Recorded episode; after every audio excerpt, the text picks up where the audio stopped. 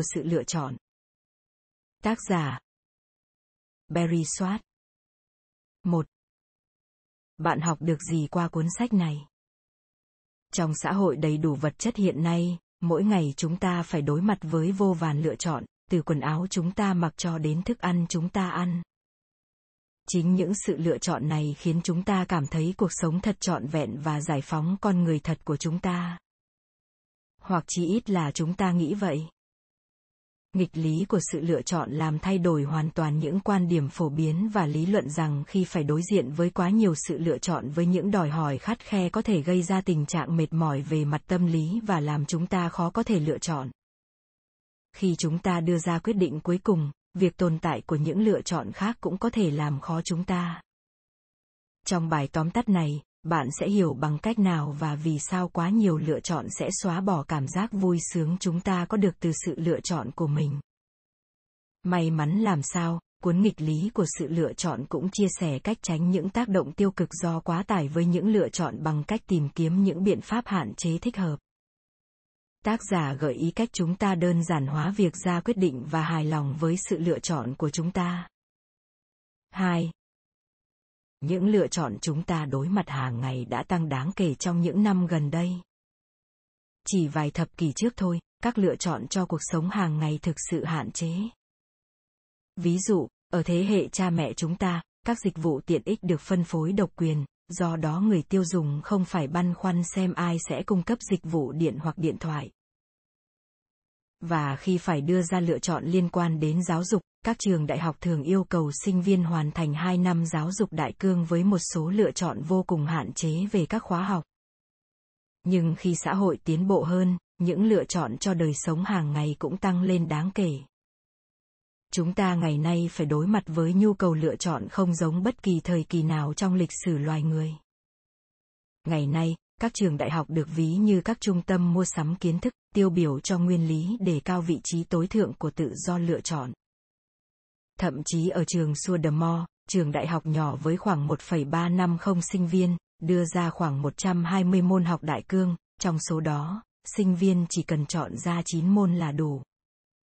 Trên thực tế, ở một số trường đại học hiện đại, sinh viên được phép tự do theo đuổi ý thích của mình. Những sự lựa chọn thừa thãi như vậy có ở mọi nơi, lĩnh vực dịch vụ tiện ích là một ví dụ, việc xóa bỏ sự điều tiết của nhà nước và sự cạnh tranh trong công nghiệp điện thoại và điện năng đưa ra nhiều lựa chọn đến chóng mặt. Và chúng ta cũng được mời chào với hàng loạt lựa chọn khác nhau cho bảo hiểm sức khỏe hình thức nghỉ hưu và chăm sóc y tế.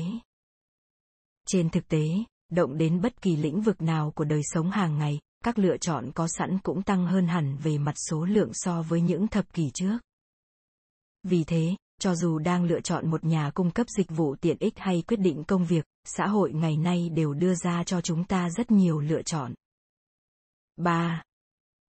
Những lựa chọn chúng ta đối mặt hàng ngày đã tăng đáng kể trong những năm gần đây. Chỉ vài thập kỷ trước thôi, các lựa chọn cho cuộc sống hàng ngày thực sự hạn chế. Ví dụ, ở thế hệ cha mẹ chúng ta, các dịch vụ tiện ích được phân phối độc quyền, do đó người tiêu dùng không phải băn khoăn xem ai sẽ cung cấp dịch vụ điện hoặc điện thoại. Và khi phải đưa ra lựa chọn liên quan đến giáo dục, các trường đại học thường yêu cầu sinh viên hoàn thành 2 năm giáo dục đại cương với một số lựa chọn vô cùng hạn chế về các khóa học. Nhưng khi xã hội tiến bộ hơn, những lựa chọn cho đời sống hàng ngày cũng tăng lên đáng kể chúng ta ngày nay phải đối mặt với nhu cầu lựa chọn không giống bất kỳ thời kỳ nào trong lịch sử loài người ngày nay các trường đại học được ví như các trung tâm mua sắm kiến thức tiêu biểu cho nguyên lý đề cao vị trí tối thượng của tự do lựa chọn thậm chí ở trường Sudermore, trường đại học nhỏ với khoảng 1,350 sinh viên, đưa ra khoảng 120 môn học đại cương, trong số đó, sinh viên chỉ cần chọn ra 9 môn là đủ. Trên thực tế, ở một số trường đại học hiện đại, sinh viên được phép tự do theo đuổi ý thích của mình. Những sự lựa chọn thừa thãi như vậy có ở mọi nơi, lĩnh vực dịch vụ tiện ích là một ví dụ, việc xóa bỏ sự điều tiết của nhà nước và sự cạnh tranh trong công nghiệp điện thoại và điện năng đưa ra nhiều lựa chọn đến chóng mặt. Và chúng ta cũng được mời chào với hàng loạt lựa chọn khác nhau cho bảo hiểm sức khỏe, hình thức nghỉ hưu và chăm sóc y tế. Trên thực tế động đến bất kỳ lĩnh vực nào của đời sống hàng ngày, các lựa chọn có sẵn cũng tăng hơn hẳn về mặt số lượng so với những thập kỷ trước. Vì thế, cho dù đang lựa chọn một nhà cung cấp dịch vụ tiện ích hay quyết định công việc, xã hội ngày nay đều đưa ra cho chúng ta rất nhiều lựa chọn. 4. Càng có nhiều lựa chọn hơn, càng khó để có quyết định tốt. Triết gia Albert Camus đặt ra câu hỏi. Tôi nên tự vẫn hay uống một tách cà phê, chỉ ra luận điểm rằng mỗi lĩnh vực, trong mỗi khoảnh khắc cuộc đời luôn có những lựa chọn chờ chúng ta quyết định. Không chỉ thế, mà những lựa chọn của chúng ta luôn có những sự thay thế. Tuy thế, may mắn làm sao, hầu hết hành động của chúng ta lại tự động đến nỗi mà chúng ta không thực sự tính đến các giải pháp thay thế khác. Do đó, có một thực tế là trong nhiều lựa chọn chúng ta thậm chí chẳng hề có sự cân nhắc nào. Chẳng hạn như khi chúng ta mặc đồ lót hay đánh răng. Nhưng ngày nay, chúng ta liên tiếp được mời chào các lựa chọn mới mà chúng ta phải mất nhiều công sức hơn bao giờ hết để quyết định điển hình là những lựa chọn trong lĩnh vực tài chính và chăm sóc sức khỏe yêu cầu bạn phải bỏ thêm công sức để nghiên cứu và hầu hết mọi người đều không cảm thấy họ có đủ kỹ năng hoặc hiểu biết cơ bản để đưa ra những quyết định khôn ngoan trong những lĩnh vực phức tạp như vậy của cuộc sống. Cách đây không lâu, bảo hiểm sức khỏe duy nhất bạn có thể chọn là blue cross. Nhưng giờ đây, sự lựa chọn cho các chương trình và nhà cung cấp đã trở nên phức tạp đến khó tin và những người có khả năng hiểu đầy đủ phạm vi bảo hiểm sức khỏe của họ quả thực là rất hiếm. Hơn thế việc phải đối mặt với những lựa chọn đòi hỏi khắt khe như vậy đặt gánh nặng trách nhiệm lên mỗi cá nhân vài chục năm gần đây với sự bùng nổ và dịch chuyển sự tín nhiệm sang phía thị trường tự do gánh nặng quyết định dịch chuyển từ phía chính phủ sang người dân Việc này chẳng có gì đáng nói đối với các quyết định tài chính nhỏ nhặt trong đời sống, nhưng khi phải quyết định liên quan đến bảo hiểm sức khỏe, chương trình nghỉ hưu hay chăm sóc y tế thì người dân phải chịu trách nhiệm lớn hơn. Ví dụ như một quyết định sai lầm của một người cao tuổi có thể phá hỏng kế hoạch tài chính hoàn toàn, hệ quả là phải lựa chọn xem nên ưu tiên cho thức ăn hay thuốc thang sự lớn dần của những lựa chọn khắt khe mà chúng ta là người phải gánh chịu hậu quả cuối cùng làm cho việc đưa ra sự lựa chọn sáng suốt ngày càng khó khăn đồng thời tự do quyết định cuối cùng trở thành làm cho chúng ta thấy khó khăn hơn khi phải đưa ra một quyết định khôn ngoan. 5. Càng có nhiều lựa chọn, khả năng mắc sai lầm càng cao. Khi ta biết được chúng ta thực sự cần gì tức là ta có thể dự đoán được cảm giác của chúng ta đối với mỗi lựa chọn. Mặc dù nghe có vẻ đơn giản nhưng đây quả là một thử thách. Khi phải đưa ra lựa chọn giữa nhiều giải pháp, người ta dễ mắc sai lầm khi đưa ra quyết định. Đó là do thực tế rằng các lựa chọn một phần bị chi phối bởi ký ức của chúng ta, nhưng đó lại là yếu tố thường mang tính chất thiên vị. Bác sĩ tâm lý Daniel Kahneman đã chỉ ra rằng, cách chúng ta nhớ lại những kinh nghiệm quá khứ hoàn toàn phụ thuộc vào việc chúng ta cảm thấy như thế nào ở đỉnh điểm của cảm xúc vào thời điểm đó. Tốt nhất hoặc tồi tệ nhất và chúng ta cảm thấy như thế nào khi mọi việc kết thúc? Ví dụ như khi bạn hồi tưởng lại một chuyến đi ấn tượng của bạn về chuyến đi có thể bị chi phối bởi những trải nghiệm tốt nhất hoặc tồi tệ nhất chẳng hạn như bạn cãi nhau với người vợ chồng hoặc cách chuyến đi kết thúc ví dụ như thời tiết trong ngày cuối cùng. Thêm vào đó, những dự đoán liên quan đến việc lựa chọn đó sẽ mang lại cảm giác gì hiếm khi chính xác. Điều này được minh họa trong một nghiên cứu mà các nhà nghiên cứu hỏi các sinh viên chọn những đồ ăn vặt cho giờ giải lao của buổi hội thảo hàng tuần. Một nhóm chọn một lần cho cả tuần, đơn giản là vì họ biết cảm giác của mình khi ăn món đó những sinh viên chọn các món họ thích sẽ chọn món giống như vậy các tuần khác một nhóm khác lại được yêu cầu chọn các loại khác nhau cho ba tuần tiếp theo đó. Những sinh viên này chọn rất nhiều loại vì nghi ngờ sai lầm rằng họ sẽ chán món đó nếu ăn lại, kể cả món họ thích. Kết quả là những sinh viên buộc phải đoán trước xem họ sẽ cảm thấy thế nào vào ba tuần tới tỏ ra kém vui hơn với lựa chọn của mình. Xu hướng mắc sai lầm chỉ tồi tệ hơn khi số lượng và sự phức tạp của quyết định tăng lên. Do đó, nếu những sinh viên trong ví dụ trên phải chọn trong số vài trăm, thay vì chỉ vài tá loại đồ ăn vặt, họ sẽ cảm thấy khó khăn hơn khi phải đoán trước xem họ sẽ muốn gì. Việc có nhiều lựa chọn hơn không chỉ khiến việc ra quyết định khó khăn hơn mà còn đánh cắp cảm giác hài lòng chúng ta có được từ sự lựa chọn đó. Bạn sẽ hiểu được điều này trong phần tiếp theo. 6. Càng nhiều lựa chọn, chúng ta càng kém hài lòng với quyết định của mình. Giả dụ như bạn đang lựa chọn một kỳ nghỉ. Đi du lịch ở Bắc California thì sao? hay là bạn nên ở tại một căn nhà bên bờ biển cả tuần ở mũi cót. Cho dù bạn chọn gì đi nữa, quyết định đó sẽ bỏ qua những cơ hội mà các lựa chọn khác mang lại. Cái này được gọi là chi phí cơ hội, và là một phần thiết yếu khi cân nhắc ra quyết định. Ví dụ như, chi phí cơ hội cho một kỳ nghỉ ở mũi cót là khả năng đến một nhà hàng lớn ở California. Thật không may là những chi phí cơ hội này làm giảm mức độ hài lòng cho những lựa chọn mà cuối cùng ta quyết định. Điều này được chứng minh bằng một nghiên cứu trong đó nhiều người được hỏi xem họ trả bao nhiêu để đặt các tạp chí nổi tiếng một vài người tham gia được cho xem nhiều tạp chí khác nhau trong khi những người khác xem những tạp chí tương tự nhau trong hầu hết các trường hợp người được hỏi đánh giá thấp giá trị của tạp chí khi họ nhìn thấy bên cạnh những loại khác Do đó khi chúng ta cần ra quyết định liên quan đến chi phí cơ hội, chúng ta cảm thấy kém hài lòng với lựa chọn của mình hơn nếu chúng ta chưa biết đến những giải pháp khác. Và khi có nhiều giải pháp khác hơn, chúng ta càng có nhiều trải nghiệm hơn với các chi phí cơ hội, chúng ta càng kém vui với lựa chọn cuối cùng. Hãy xem nghiên cứu này. Có hai nhóm cùng ăn rất nhiều loại mứt trên một bàn mẫu. Một nhóm chỉ có thể lấy mẫu 6 loại mứt khác nhau, nhóm kia được lấy 24 loại.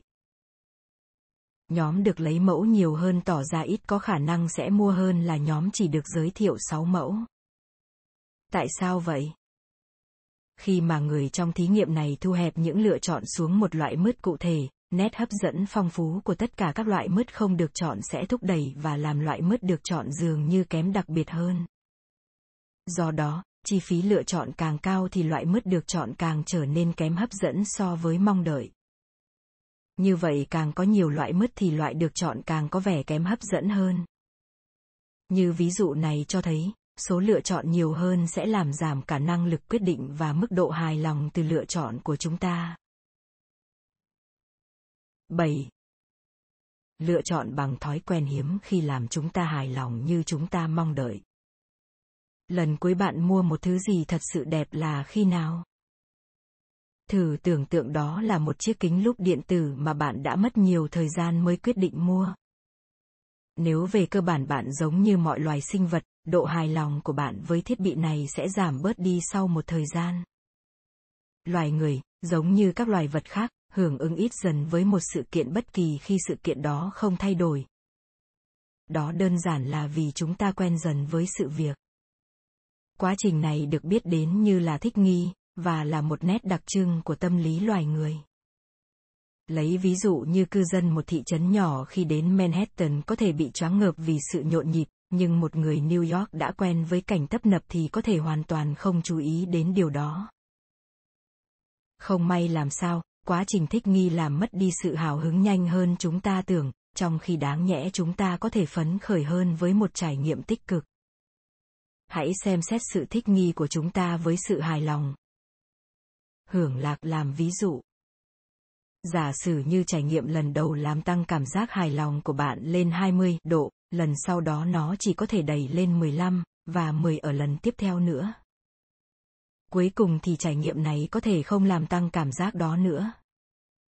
Có một ví dụ nổi tiếng về sự thích nghi hưởng lạc, một nghiên cứu hỏi những người tham gia có vẻ may mắn hoặc bất hạnh đánh giá mức độ hạnh phúc của họ.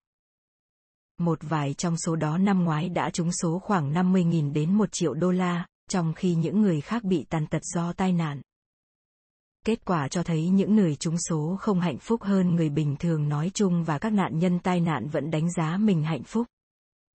Dù trong số đó vẫn có những người kém hạnh phúc hơn những người bình thường điều này chứng minh là con người có thể thích nghi với cả may mắn và bất hạnh bạn có thể hy vọng rằng một cái máy tính mới mua sẽ mang lại cho bạn niềm vui bất tận, tuy nhiên niềm vui xuất phát từ bất kỳ trải nghiệm tích cực nào cũng chẳng tồn tại lâu 8.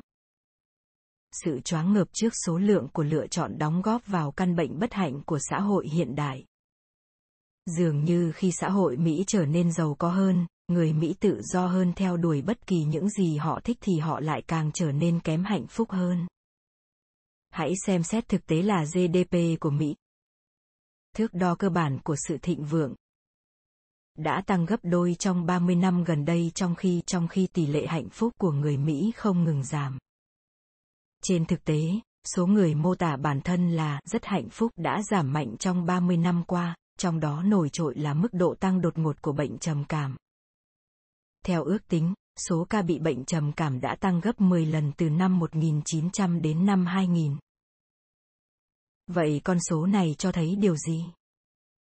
Nói một cách đơn giản là chúng ta luôn bị lưỡng lự giữa các lựa chọn tốt. Khi chúng ta được mời chào quá nhiều các lựa chọn thì lựa chọn cuối cùng hóa ra lại gây thất vọng và chúng ta luôn có xu hướng tự đổ lỗi cho bản thân. Quả thực là chúng ta đang phải chịu đựng. Bác sĩ tâm lý Martin Seligman đã khám phá ra là việc không thể hoặc thiếu kiểm soát sẽ dẫn đến trầm cảm nếu một người giải thích nguyên nhân thất bại là global tôi thất bại trong mọi lĩnh vực của cuộc sống, chronic. Tôi sẽ luôn là kẻ thất bại và personal. Hình như là chỉ có tôi là luôn thất bại. Những kiểu tự đổ lỗi cho bản thân liên tục ngày càng nảy nở trong thế giới với vô vàn lựa chọn. Bạn sẽ dễ dàng đổ lỗi cho bản thân đối với một kết cục thất vọng so với những hoàn cảnh tương tự nhưng ít lựa chọn hơn. Đó là vì nếu chúng ta được phép làm chủ định mệnh, đương nhiên chúng ta sẽ kỳ vọng vào bản thân nhiều hơn. Do đó, dường như sẽ chẳng có ai khác ngoài chính bản thân mình để đổ lỗi. Do cuộc sống hiện đại sản sinh ra quá nhiều lựa chọn đi cùng với việc nhấn mạnh vào quyền tự do chọn lựa, dường như chúng ta lại tự đổ lỗi cho bản thân nhiều hơn nếu chúng ta không thành công để đưa ra lựa chọn thông minh. Càng đổ lỗi cho bản thân nhiều càng dẫn đến trạng thái thất vọng do đó chúng ta có lý do để tin rằng quá nhiều các lựa chọn trong xã hội có mối tương quan với căn bệnh bất hạnh hiện đại. 9. Các lựa chọn càng đòi hỏi cao và càng đáp ứng được ít nếu bạn là người cầu toàn. Người tìm kiếm và chỉ chọn những kết quả tối ưu. Thử tưởng tượng bạn đang đi mua một cái áo len. Nếu bạn tham vọng có một vụ giao dịch tốt nhất có thể, và bạn tự thúc giục mình kiểm tra các phương án khác để chắc chắn rằng bạn đã tìm được cái áo len đúng, bạn có thể là người cầu toàn. Theo chiến lược gia quyết định, tối ưu hóa luôn là một nhiệm vụ khó khăn vì người cầu toàn luôn tham vọng chỉ chọn những kết quả tối ưu. Nếu bạn là người cầu toàn, mỗi lựa chọn có khả năng sẽ làm bạn mắc kẹt trong mớ bỏng bong cân nhắc. Lấy ví dụ như vì có vô số các khả năng ở bên ngoài, chỉ có kết quả tốt nhất mới được chọn, người cầu toàn cần có nhiều thời gian so sánh giá cả các mặt hàng, cả trước và sau khi họ ra quyết định mua mặt hàng đó. Trên thực tế, các nghiên cứu tiến hành bởi tác giả và đồng nghiệp cho thấy rằng khi phải đối mặt với các lựa chọn, người cầu toàn sẽ rất mất công tưởng tượng các khả năng khác. Kể cả khi những khả năng này là không tưởng. Ví dụ như khi phải lựa chọn giữa một cái áo len cashmere vừa nhẹ và ấm và một cái rẻ, người cầu toàn sẽ nhanh chóng nghĩ đến cảnh sẽ tìm thấy một cái áo len ca sơ mia rẻ trong tưởng tượng. Không chỉ người cầu toàn tự làm khổ mình theo cách này, mà cả những người cuối cùng đã giải quyết xong khó khăn về phần chọn lựa và đã thực sự đã có lựa chọn của mình vẫn có xu hướng kém hài lòng với sự lựa chọn của mình hơn so với người khác. Vì lý do này, những người cầu toàn đặc biệt nhạy cảm với nỗi hối hận của người mua. Ví dụ là một người cầu toàn, dù đã mua thành công một cái áo len vừa ý sau khi tìm kiếm rất nhiều vẫn thấy khó chịu vì những lựa chọn khác mà họ chưa có thời gian để tìm hiểu. Càng tưởng tượng về thứ đáng lẽ ra đã được chọn càng làm lựa chọn của họ kém hấp dẫn hơn. Trong thế giới các lựa chọn vô hạn, người cầu toàn luôn cảm thấy khó khăn và mệt mỏi về mặt tinh thần, họ sẽ không thể nào ngồi yên nếu chưa có được lựa chọn tốt nhất. Tuy nhiên, như chúng ta sẽ thấy trong phần tiếp theo, bạn sẽ thấy mình không cần phải tiếp tục làm một người cầu toàn. Có một lựa chọn đơn giản hơn dành cho bạn mà cho phép bạn một giải pháp tốt đẹp hơn. Trở thành người chi túc. Satisficer 10. Các lựa chọn sẽ ít đòi hỏi hơn và đáp ứng nhiều hơn nếu bạn là một người chi túc. người có thể hài lòng với thứ đủ tốt. Chúng ta đều biết rằng con người có thể lựa chọn nhanh chóng và dứt khoát. Những người chi túc có đặc điểm là luôn có sẵn có những tiêu chuẩn nhất định để chọn lựa thay vì theo đuổi mục tiêu tốt nhất. Chi túc là chiến lược quyết định đơn giản, tức là tìm kiếm cho đến khi gặp được lựa chọn đáp ứng tiêu chuẩn của họ và dừng lại tại điểm đó. Thế giới của người chi túc được chia thành hai kiểu, một là những lựa chọn đáp ứng được tiêu chuẩn của họ và một là những loại không đáp ứng được. Vì vậy khi lựa chọn, họ chỉ cần khảo sát những lựa chọn trong kiểu đầu tiên.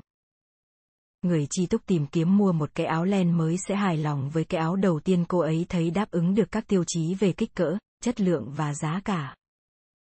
Người chi túc không quan tâm đến những cái áo len tốt hơn hay khả năng mặc cả tốt hơn nữa. Ngoài việc tiết kiệm thời gian, lợi ích của chi túc là gì? Người chi túc hạnh phúc hơn với lựa chọn của họ, và quan trọng hơn là nói chung cuộc sống của họ sẽ hạnh phúc hơn. Bởi vì người chi túc không so sánh giữa các lựa chọn bất tận khi họ chọn, họ không có cảm giác giảm mức độ hài lòng khi tính toán khả năng có những lựa chọn khác. Và do là họ không cố đưa ra một quyết định hoàn hảo, họ không dành quá nhiều thời gian nghĩ về những lựa chọn đưa ra sự hài lòng hoàn hảo trong thế giới giả tưởng như vậy thì họ thấy dễ hài lòng hơn với lựa chọn của mình nói riêng và với cuộc sống nói chung. Trên thực tế, trong các cuộc điều tra đo lường mức độ hạnh phúc và lạc quan, người chi túc luôn duy trì được điểm số cao. Đối mặt với vô vàn lựa chọn trong xã hội ngày nay, bạn sẽ may mắn nếu bạn là người chi túc bởi số lượng các lựa chọn sẵn có sẽ không có ảnh hưởng lớn tới việc bạn đưa ra quyết định tin tốt là hầu hết chúng ta đều có khả năng trở thành người chi túc, mặc dù có thể có những người luôn cảm thấy bối rối vì quá nhiều lựa chọn. Tất cả những gì yêu cầu để đạt được kỳ vọng là những gì tốt nhất có thể.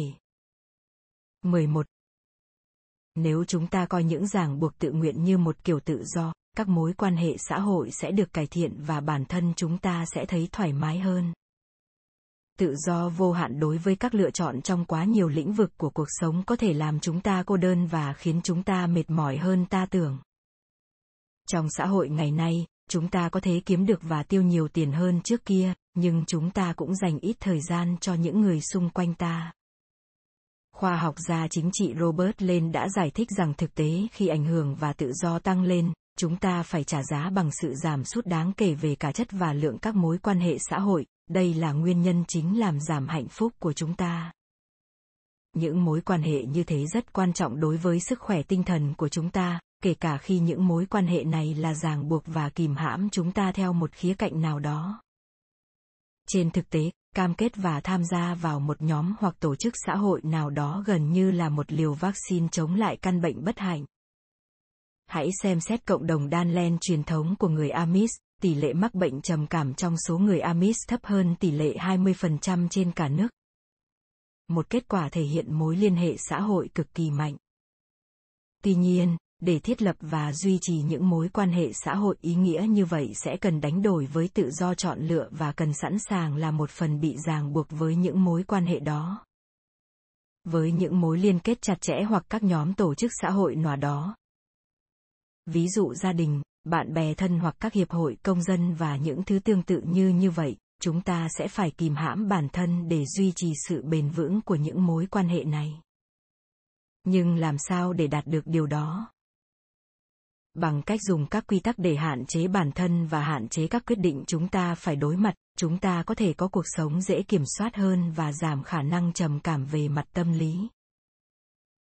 Ví dụ như, nếu bạn đề ra quy tắc là bạn sẽ không bao giờ lừa dối đối tác của bạn, bạn có thể từ bỏ những quyết định nóng này và khó khăn mà có thể bạn sẽ phải đối mặt sau đó. Nhưng bạn cần phải có kỷ luật riêng để sống theo những quy tắc này.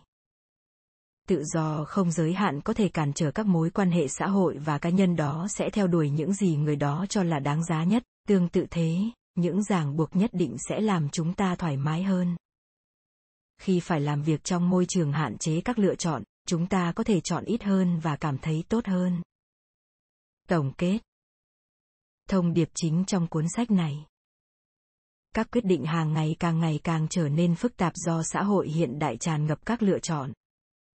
Những tác động tiêu cực đối với trạng thái tinh thần tăng lên tỷ lệ thuận với các lựa chọn. Càng có nhiều lựa chọn chúng ta càng khó để đưa ra những quyết định khôn ngoan và chúng ta càng thấy ít hài lòng với những gì chúng ta đã chọn lựa. Dường như những ràng buộc tự nguyện nhất định sẽ khiến chúng ta thoải mái hơn. Đơn giản là nếu phải chọn ít hơn, cơ hội được hạnh phúc của chúng ta sẽ cao hơn. Lời khuyên thiết thực từ cuốn sách. Giả soát lại quyết định của bạn một bài tập đơn giản giúp bạn hạn chế các lựa chọn để có thể chọn ít hơn và thấy tốt hơn. Trước tiên, hãy giả lại một lượt các quyết định của bạn, cả những quyết định lớn và nhỏ, rồi phân loại các bước, thời gian, tìm tòi và chăn trở khi đi đến những quyết định này nhờ đó bạn sẽ có được một cái nhìn tổng thể về những chi phí gắn liền với các loại quyết định khác nhau và giúp bạn thiết lập những quy tắc trong tương lai đề ra bao nhiêu lựa chọn bạn nên xem xét bao nhiêu thời gian và năng lượng bạn nên đầu tư vào việc lựa chọn. Trở thành người chi tốt, chấp nhận và tôn trọng quy tắc đủ tốt sẽ giúp chúng ta đơn giản hóa quá trình ra quyết định và dễ dàng hài lòng hơn. Vì vậy hãy nghĩ về những cơ hội trong cuộc sống khi bạn đã yên ổn ở mức đủ tốt và xét lại kỹ lưỡng xem bạn đã lựa chọn trong những lĩnh vực này như thế nào. Rồi sau đó hãy bắt đầu xây dựng chiến lược hài lòng trong những lĩnh vực khác của cuộc sống. thank you